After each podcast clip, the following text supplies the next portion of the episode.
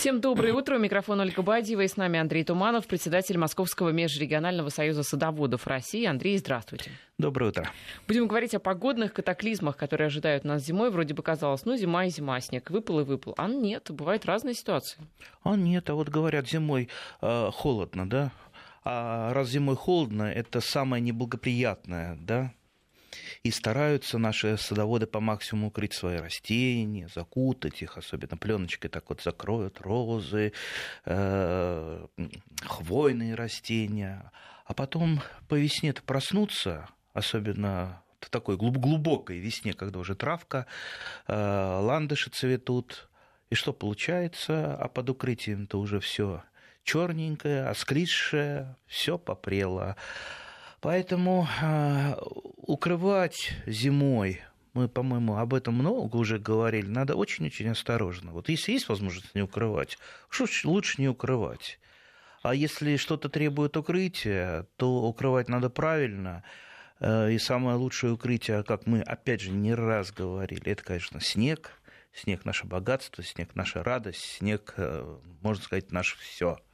Под снегом растению идеально – там ни мороза нету, там ни оттепели нет, там ни солнышко не печет, ни ветер э, не гуляет. Поэтому, если есть возможность что-то снегом засыпать, это хорошо. Оттепели. Оттепели чаще всего даже больше наносят э, каких-то проблем, чем э, как-то морозы. К морозам что? К морозам растения готовы, они, э, это их стихия, это нормально. А вот когда зимой, например, там, в феврале плюс 5 градусов, или в январе, помните, это два или три года назад было. Все ждали, ждали снега. Вы знаете, а я пробовала, всё... я, я помню, да, в да, прошлом да, да. году я каталась в декабре на велосипеде вот, в Москве. Вот. Значит, По... погода позволяла. Поэтому зимы, зимы вот такие, что позволяют себя так вести, а растениям-то как, каково? Во-первых, э, если снега нет, а мороз э, может ударить, то корневая система может очень сильно повредиться, потому что корневая система не рассчитана на тот мороз, на который рассчитано само растение потому что корневая система всегда находится под снегом, ей там хорошо, там тепло.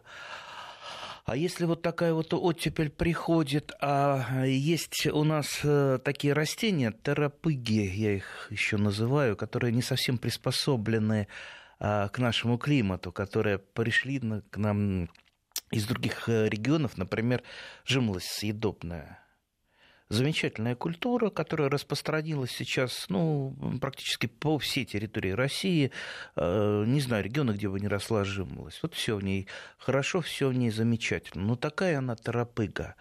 Вот если в феврале или в январе будет температура там 3-4 градуса, продержится несколько дней, все, она начинает распускаться немедленно, а то и зацветать. У меня, у меня в феврале зацветала жимолость.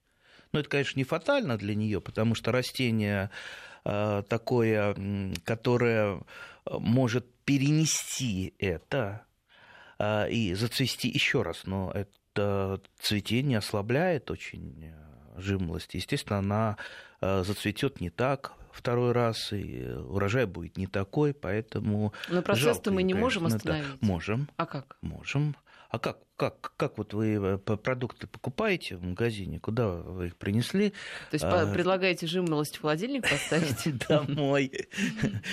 И в холодильник поставили. Да, вот такие Разрезать перед э, этим на части, да, желательно? Мини-холодильники можно вполне устроить у себя на даче. Ну, во-первых, жимолость не крупное растение. Можно нагрести по максимуму снега, а насчет того, что снег надо накапливать, мы э, э, всю первую половину, э, нет, вернее, начало зимы и вторую половину осени только и говорим, накапливайте снег, ройте, ямки, канавки, насыпайте бугорки, там бочки повалите, все что угодно. А, так вот, как такой холодильничек делается, и мы еще сейчас подумаем, для чего его можно сделать. Насыпали, хороший бугорочек, Не обязательно это прям на всю жимолость. Э, часть ветвей можно пригнуть, чтобы этот холмик был поменьше, чтобы снег нам зря не тратить. А сверху, если у вас есть в запасе, например, торф или опилочки, можете просто покрыть этот круг опилочками, торфиком, все у вас получился замечательный, прекрасный холодильник, э, где жимлость уже не зацветет никогда. Ну и, кстати, и не замерзнет. Ну, она достаточно зимостойкая, морозостойкая.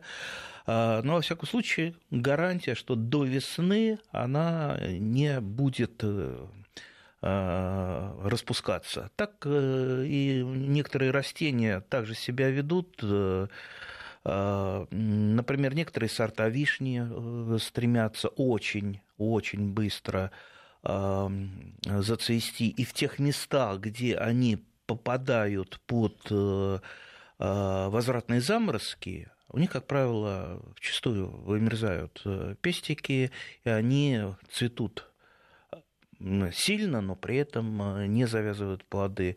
Вот э, можно как вариант э, предпринять э, этот, это, это же, этот же холодильничек. Только, ну, конечно, вишню всю засыпать не надо.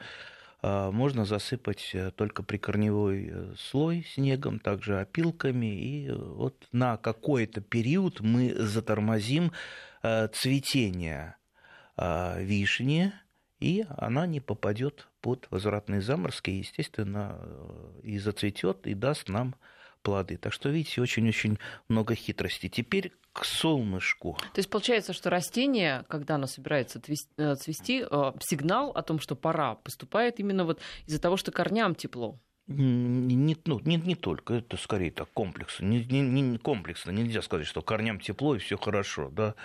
Это и и корни, и ветви, и вообще э, так называемая фенофаза. Мы живем-то не по погоде, не по календарю календарному, а по фенофазам. А фенофазы, они включают э, в себя много, множество факторов. Поэтому давайте вот на фенофазу больше ориентироваться. Э, теперь к солнышку. Ну, солнышко еще пока вот выходишь из дома, его нету приходишь, да, и возвращаешься, тоже его как-то нету. А, и все. Сейчас самые, по-моему, такие сумрачные дни, но скоро-скоро уже солнышко появится, а, уже э, начнет припекать где-то, марта, наверное, не за горами, а, хоть сейчас и декабрь, но сколько там осталось до марта, так вот, март э, – это самый эм, опасный месяц для солнечных ожогов.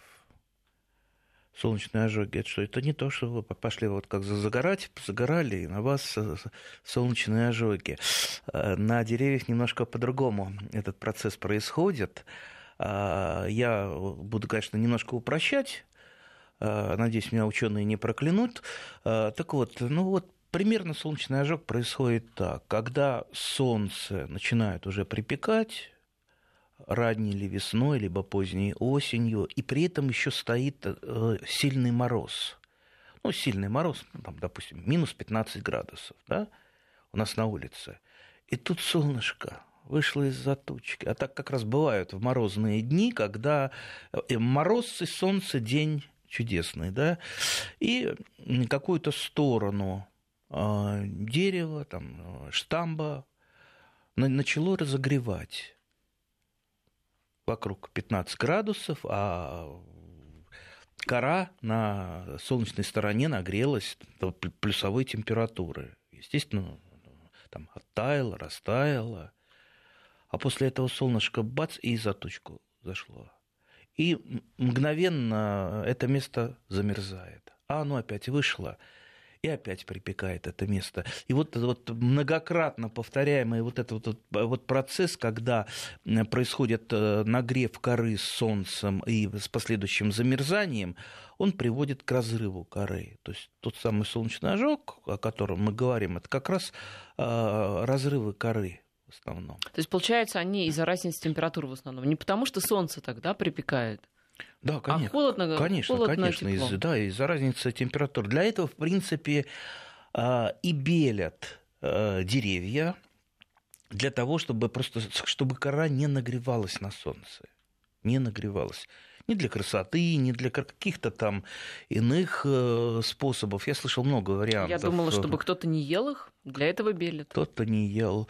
Ну, вообще есть э, такие э, предположения, что побеленные яблони меньше заселяются цветоедом. Но это скорее предположение э, такое любительское. Научно оно не было доказано пока. Ну, вот э, те, кто белит, они считают, что Э, побелка, она приносит много всякой радости. Самая главная радость – это э, вот ты сделал эту работу, побеленные деревья, значит, ухоженные. Да, все отлично.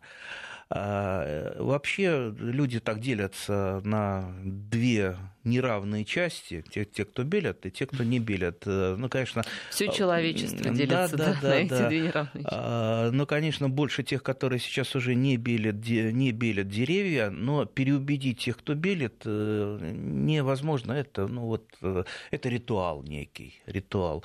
Но, в принципе, если вы хотите защитить от солнца свои деревья, ну, достаточно просто взять старой газетой, обернуть и ниточкой так вот привязать, там на, на, надолго этого не надо, потому что ну сколько продлится вот этот опасный период, не более месяца, а не более месяца эта газета прекрасно простоит и э, будет служить как раз вот этим э, отражателем э, солнца, ну а потом вы снимете газеты и будете на, на растопку их использовать, тоже не пропадут э, никуда. Так что не выбрасывайте старые газеты они в саду пригодятся.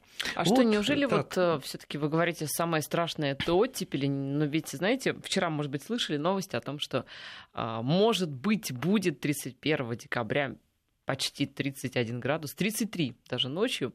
Ну, как бы синоптики говорят, что такие долгосрочные прогнозы делать сложно. На самом деле, скорее всего, этот прогноз не оправдается, но тем не менее, вы только представьте, минус 33. Вот к таким морозам как-то надо готовиться, если вдруг будут. Минус 33 серьезный мороз, но тоже не фатальный.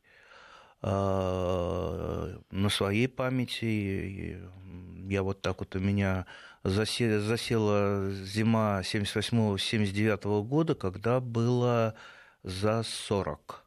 За 40. Я тогда как раз на, именно на Новый год. Вот на Новый год я поехал в Ленинград тогда, и там было 41, по-моему, 42. Ну и в Московской области то же самое было. Да, естественно, очень многие а, растения пострадали, особенно нерайонированные Э, старые сорта пострадали. Например, вымерзли практически все груши. А вот эти все бессемянки, лесные красавицы, дули всевозможные. Вот э, многие, может быть, э, кто подольше меня пожил, он помнит название этих сортов, а я уже и забывать их начал. Но зато тогда уже была, был сорт Чижовская, Э, она перезимовала нормально. Нормально перезимовала, и даже э, отдельные плодовые почки у нее сохранились. Она дала немного, но дала плодов. Э, опять же, зимостойкость это, это понятие более широкое, чем просто морозостойкость. Понимаете, может что-то померзнуть при минус пяти, а что-то может и минус 40 выдержать. Одно и то же, даже одно и, один и тот же сорт растения. От чего это зависит? А во-первых, это зависит э, от того, как растение подготовилось к зиме. Вот почему а, зимой 78-79 года так все э, так все нехорошо случилось и сложилось, потому что был было сумрачное лето, было много дождей, было мало солнца. То есть растения просто не, не накопили той самой солнечной энергии, которая им нужна для перезимовки. Плюс вот эта вот излишняя влага – это болезни. Как правило, на, на грушах это парша, на яблонях тоже парша.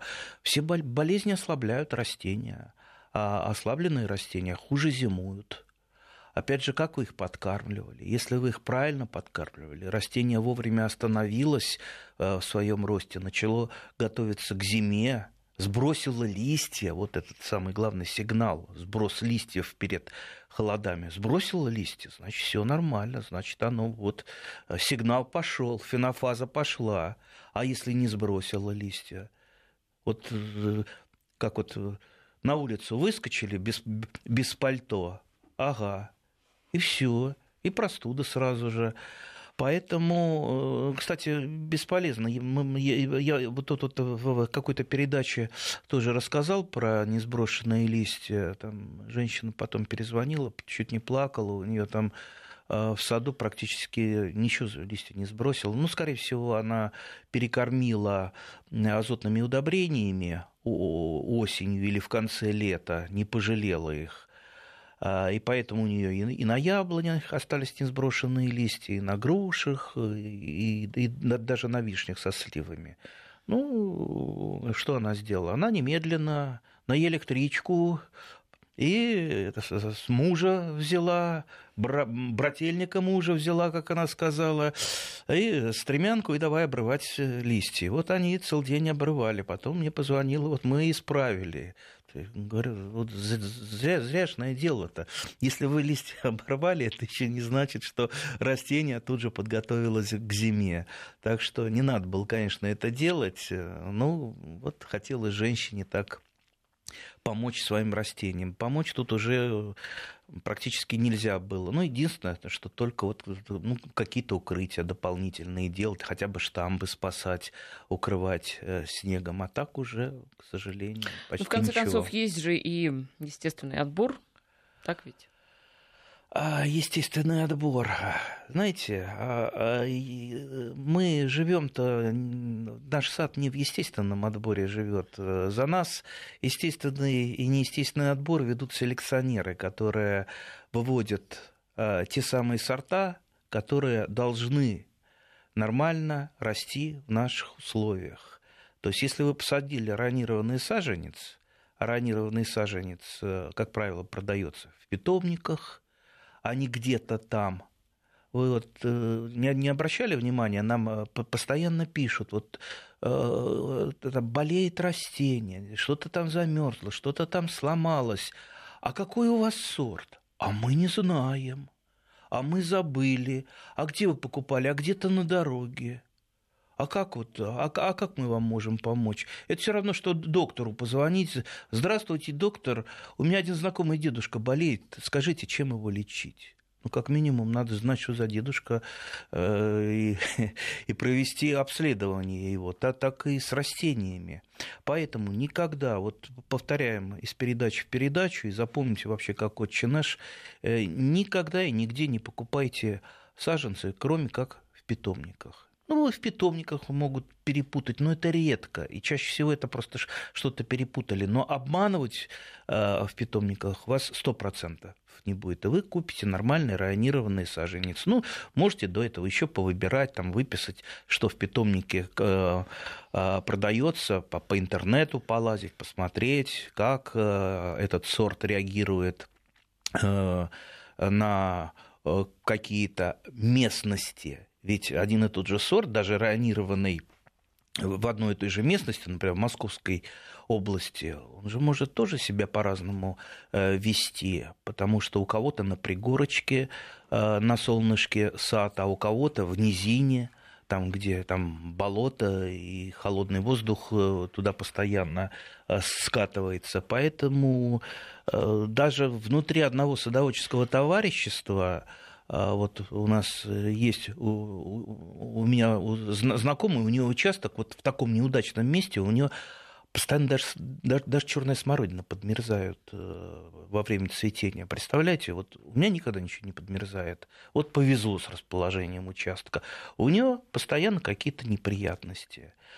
Так что э, выбирайте саженцы правильно, селекционеры за нас подумали, поработали. А дальше э, у садовода есть тоже один очень хороший инструмент, нужный, без которого садоводу нельзя. Это голова с мозгами. Поэтому а, вы должны как минимум соблюдать правиль, правильно агротехнологии.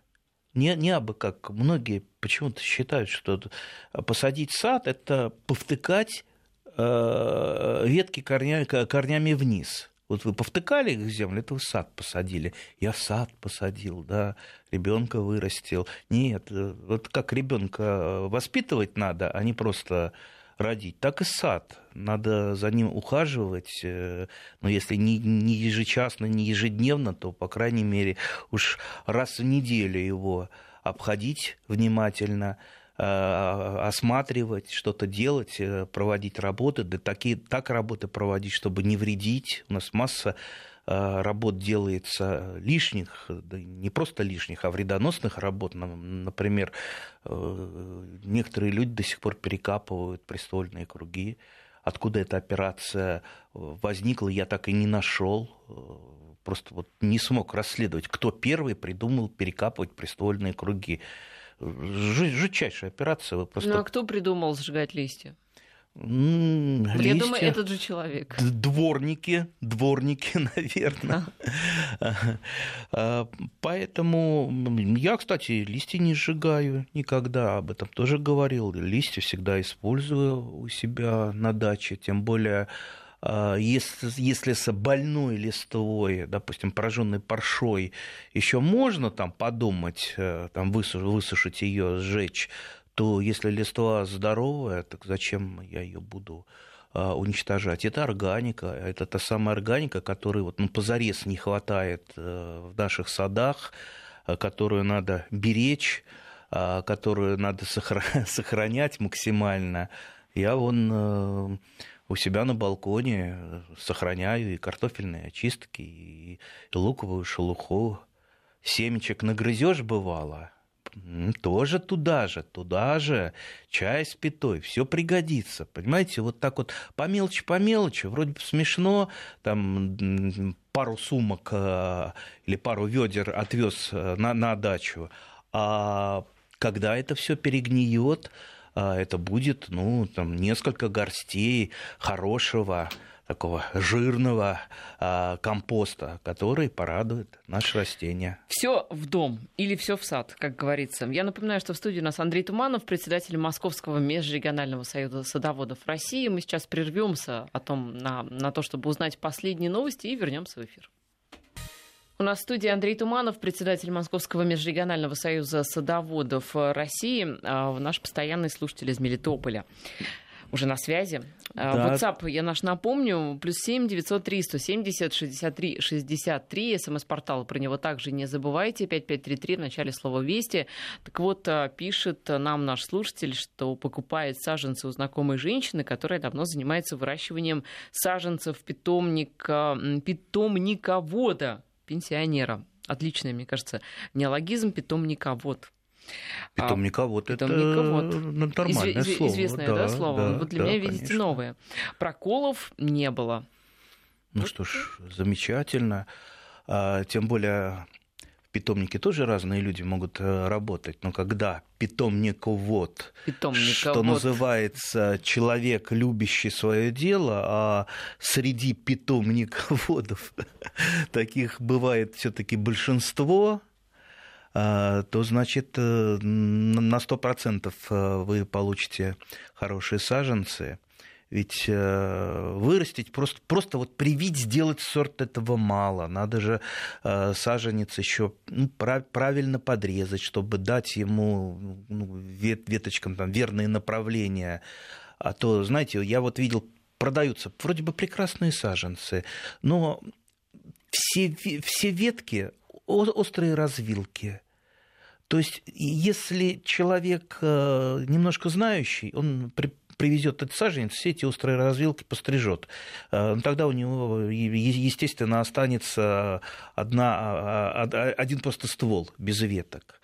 А, если он этого не сделает, рано или поздно эти острые развилки разломаются. Потому что острая развилка – это очень непрочная связь между там, со штамбом э, э, и веткой. Как правило, либо урожай будет большой, обломится, либо снег, вот сейчас вот снегопад прошел, сугроб лег так вот удачно, неудачно, веточка разломилась, либо еще что-то, дождь, град э, и так далее. Или просто человек шел, немножко завалился на дерево, все, вот вам а, поломка произошла. И после этого начинается, начинают там связывать э, эти разломы. Даже я где-то тут в журнале читал, а, как надо правильно забинтовать э, разлом, и он якобы потом срастется. Вот, э, ну вот сто процентов писал человек, который знает дело в теории и где-то видел, потому что разлом не срастется никогда. Почему срастается прививка? Потому что в прививке там же не дерево к дереву прирастает, и не кора к коре прирастает. А, там тонкий-тонкий э, слой под корой, такой вот, э, он как клей. А, вот если, если вот так вот вы весной, рано весной, а, ноготком вот буквально вот веточку поскребете кору, вот, вот, э, вот там он и есть. То есть с помощью него срастается все. Если э, камбий э, подсох, а это буквально минута-две, все, вот он подсыхает, он уже не будет э, вот таким вот срастительным элементом. А тут у вас разлом там месяц стоял, а вы его потом забинтовали и хотите, чтобы он сросся. Не, ну может он, конечно, так, такой там сбитый гвоздями или проволокой э, стоять, просто не раскалываться дальше, но туда же в этот в разломчик все равно будет попадать и влага, и, и бактерии, и черт знает что, и в конце концов э, произойдет там какая-то большая неприятность. Так что, видите, заговорили мы про питомниковода и вспомнили еще э, массу интересных вещей – кроме того, как а, просто вот привить саженец, его надо еще и, как я сказал, и воспитать, и правильно на крыло, что называется, поставить, а еще в добрые руки отдать. Э, помнится фильм грузинский такой замечательный был давно-давно, я его смотрел, саженцы, по-моему, так и называется. Там дедушка поехал за саженцами далеко-далеко куда-то в питомник, саженцами, которых э, нет в его области, и те, которые уже никто не выращивает. И э, ну, там долгие перепития, саженцы все-таки он достал, и где-то на вокзале у него какой-то Э, пассажир, дай саженец. Ну, тот дал ему саженец. Тот так схватил и потащил за собой за корни волочится. Дедушка его догнал, отнял саженец и забрал этот. А ты жадина какая? Нет, не жадина. Дедушка просто э, любил э, деревья, любил саженцы, и несмотря на то, что ему там было далеко-далеко за 90 лет, он э, решил посадить вот этот вот грушевый сад – а, а груши, те, которые он сажал, они начинали плодоносить там год там, наверное, 15 а то и 20 такие. То есть терпение ста- надо иметь старые, большое, старые. Да? А он говорил, я не для себя, я не для себя сажаю. Вот, внуки, правнуки, память угу. обо мне будет. Так, так, такой замечательный фильм, часто его вспоминаю, рекомендую посмотреть. По-моему, так и называется «Саженцы». Но я думаю, в интернете сейчас все можно найти. Очень добрый фильм. Может быть, мы, а, давайте, вот очень много вопросов, которые касаются не только погоды, но и уже думают на будущее наши слушатели. В частности, вот анализирует свой опыт а, предыдущий, спрашивает нас Шумахер из Москвы. Почему на балконе не дают плоды огурцы и помидоры самоопыляемые, от них только огромный длинный стебель и цветочки, и все, почву подкармливая органикой? Ну что ж, Шумахер, я думаю, здесь, э, видите, господин Шумахер э, им свое назвал, а вот э, сорт тоже не назвал. А дело-то, скорее всего, в том... Может, это сорт как раз, а не господин Шумахер? Нет таких еще огурцов? Такого сорта я не знаю. А что касается томатов, скорее всего, просто у него индетерминантный сорт, тип Угу. Это который растет долго-долго. Который да? растет долго, который э, ветвится сильно. А нужно еще раз напомните, детерминантные, да, сажать? Детерминантные или супердетерминантные? Угу. Вот, вот ты три или, или даже четыре, если считать супердетерминантные, такие вот типа а, детерминантный или супердетерминантный, что значит такой еще более детерминантный, угу. полдетерминантный и индетерминантный. То, то есть индетерминантные, если мы посадим, они, как правило, очень урожайные, но при этом поздние, поздние. Они, как правило, для теплиц только подходят, чаще всего для теплиц подходят. То есть вы получите большой, хороший, качественный урожай, но если вы будете выращивать э, долго э, в теплице и тщательно ухаживать за угу. вашими детерминантами. Для балконов подходит как раз противоположное. Детерминантные или супердетерминантные. Маленькие, коротенькие, которые дадут вам гарантированный урожай. Они, как правило, ранние, Поэтому вот гарантия, то, что вы вырастете, это 100%. Тем более на балконе они просто не будут э, э, трепаться потому что ветер на балконе, особенно на там, этажах, которые повыше, там может так их потрепать, что ничего не, ничего не останется. Да еще и плоды э, сорвет ветром.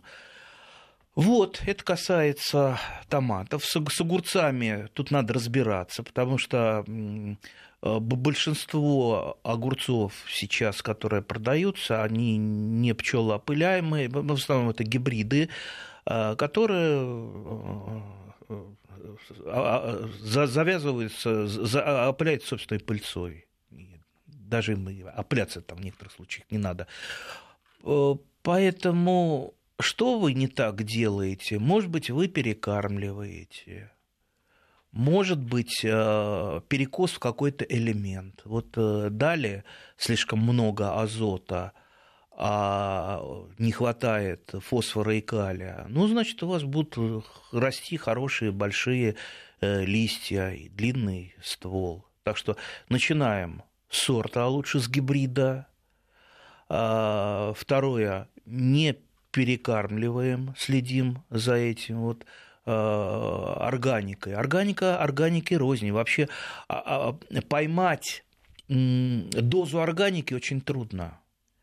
Вот если мы возьмем, например, удобрение а, минеральное, допустим, вот жидкое минеральное удобрение, которое чаще всего используется а, на балконах и в комнатах. Там вот четко написано, там, там 27% азота, там 30% э, там, калия, 20% фосфора. Ну, это я так э, от фонаря говорю, они бывают разными, с разным содержанием. Вот, там написано, там это, что называется, э, грамулька в грамульку. А если вы берете навоз, навоз и вообще органика это такое, так, такая штука эфемерная, там могут быть в разы э, различаться элементы, тот же самый азот, в разы в одном виде навоза отличаться от другого навоза. А вы же как делаете? Просто развели там наверняка там в баночке там ложку или там, я не знаю, как вот наш э, Шумахер его разводит. Поэтому вы не можете поймать э, ту самую необходимую дозу. А э, если уж взялись подкармливать азотными органическими удобрениями, в этом случае лучше чуть-чуть не докормить, чем чуть-чуть перекормить. Сейчас прервемся и затем вернемся в эфир. Андрей Туманов, председатель Московского межрегионального союза садоводов России. У нас еще спрашивают, можно ли уже сеять землянику с досветкой. Это Игорь интересуется. Землянику? А какую, интересно, землянику? Земляника земляники рознь. Ну вот не уточняется. Вот, э, не уточнит ли? И для чего сеять? Ну, если для открытого грунта, ну почему бы нет? Земляника прекрасно растет э, с досветкой к ко времени высадки в открытый грунт она уже будет достаточно большая. А, опять же, ну, наверное, идет разговор о ремонтантной все-таки мелкоплодной земляники, потому что посев семенами а, при посеве семенами сохраняет именно э, ремонтантная мелкоплодная земляника. Есть еще несколько садовых э, земляник, которые да, продаются в магазине.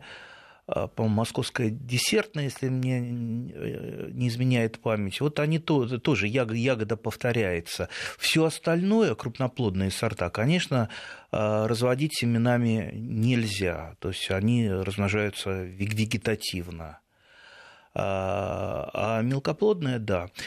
Плюс э, э, вот сейчас вот мысль еще навели на очень интересную мысль. Я тут э, бродил э, по интернету и видел э, сайт, где одна такая очень умная девушка учила за деньги, как выращивать землянику просто у себя в комнате в комнате. Выращиваются uh там гирлянды этой земляники, там, по-видимому, ароматы такие, там продавать ящиками можно.